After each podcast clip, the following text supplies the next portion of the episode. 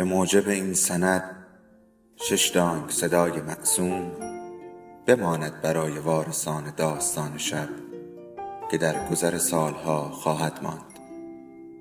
ارادتمند، داستان شب.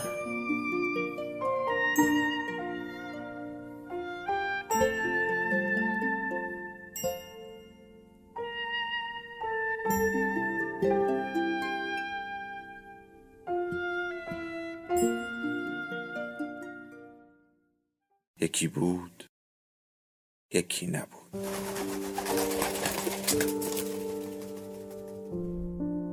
امیر پروسنان، سمت چپ، اتاق اول، قسمت بیست و دوم.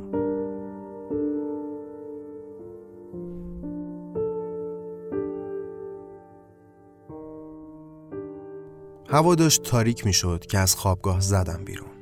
حس می کردم آدم های دبیرخانه، نگهبان ها و خیلی های دیگر حواسشان به من هست، اما برایم اهمیتی نداشت. باید می رفتم.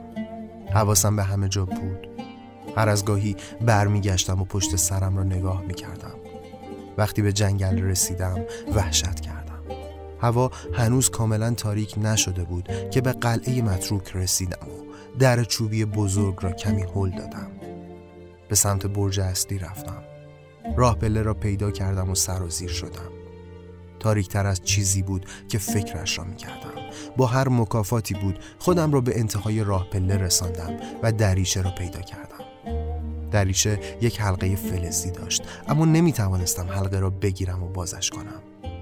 یک تکه چوب انداختم لای درز دریچه و به زور بازش کردم. سریدم توی اتاقک و دریچه را بستم. هیچ چیز را نمی دیدم. حتما آن اطراف مارمولک و جانورهای دیگر هم می لولیدند، اما نمی دیدم. اگر زنده بودم هیچ وقت توی چنین موقعیتی پا نمی گذاشتم، ولی حالا یک روح بودم که باید می رفتم روی زمین، آن هم به غیر قانونی ترین شکل ممکن. چشمایم را بستم و چند لحظه بعد چیزی حس نکردم تا خودم را توی سبز میدان رشت دیدم. هیچ کس اطرافم نبود و چند کفتر چاهی و یاکریم داشتند به زمین نوک می زدند. بلند شدم و به سمت بیمارستان رازی راه افتادم. فقط دو ساعت وقت داشتم و باید تمام مسیر را می دویدم. از سبز میدان رفتم توی خیابان لاکانی و پیچیدم توی زیابری. انگار نه انگار که وقتی زنده بودم نمی شد این همه راه را بدون استراحت و بدون هن هن کردن بدوم. به پیرسرا که رسیدم پیچیدم سمت چپ و جلوی در بیمارستان رازی افتادم به نفس نفس زدن. آدم ها می آمدند و می رفتند. خیلی هاشان همراه بیمار بودند یا بیمارانی که ترخیص شده و داشتند به خانهشان بر می گشتند. نمی دانستم شیفت ملیحه هست یا نه، اما امیدوار بودم. امیدوار به اینکه ملیحه توی ایستگاه پرستاری نشسته و پرونده بیماران را مرتب می کند یا بالای سر بیماری توی بخش ریه ایستاده باشد و وضعیتش را بررسی کند.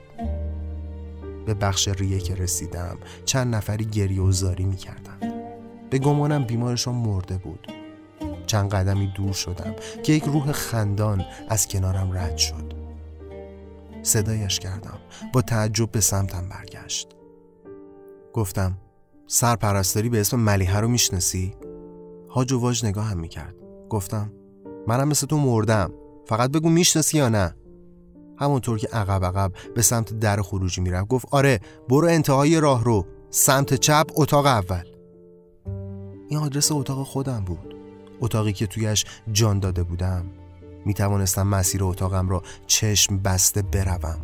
ایستگاه پرستاری درست روبروی در اتاق من بود، همون جایی که ملیحه می نشست و به چشمای من خیره می شد. در اتاق نیمه باز بود. آرام رفتم توی اتاق. نشسته بود کنار پنجره و به حیات بیمارستان نگاه می کرد. کنارش ایستادم. بوی بدنش را حس می کردم. گرمای تنش را حس می کردم. اشکایش را می دیدم. دسته کاغذ توی دستایش بود. کاغذها را گذاشت روی تاقچه پای پنجره و با دستمال کاغذی آب بینی و اشک‌هایش را پاک کرد. به سمتم برگشت. چشمایش خیس اشک بود، اما من را نمیدید. وقتی روی زمین نفس میکشیدم ملیحه را اینطور ندیده بودم. دلم میخواست یک دل سیر نگاهش کنم. دلم میخواست مقنعه سفیدش را از سرش بکشم و موهایش را لمس کنم. دلم میخواست اشکایش را پاک کنم. دلم میخواست صدایم را بشنود، اما نمیشنید. گوه بگیرند این مرده بودن را. دستمالی که قدیمی داده بود را گرفتم زیر دماغم و بو کردم. خواستم توی گوشش بگویم که دوستش داشتم و او باید این را بداند تا روحم آرام باشد. خواستم نزدیکش شوم و عطر موهایش را نفس بکشم. خواستم جوری که نفهمد بغلش کنم و موهایش را نوازش کنم. خواستم دستش را بگیرم و بگویم اینجا هستم، درست روبروی تو، ولی نمیشد. نمیتوانستم. یک چیزی مانع میشد. همان چیزی که اسمش را مرده بودن گذاشتند. همان مرگ لعنتی. چشمم افتاد به دسته کاغذها که گذاشته بود روی تاقچه. رویش را خواندم. نوشته بود سمت چپ، اتاق اول، برای ملیحه.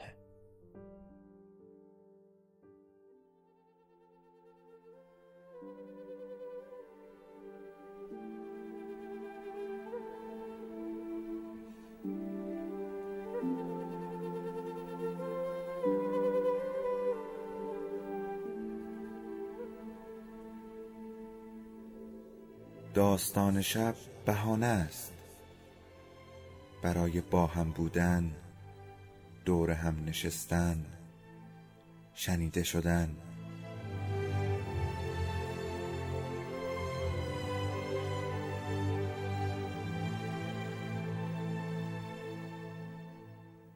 صدای افسانه ها رو میشنویم.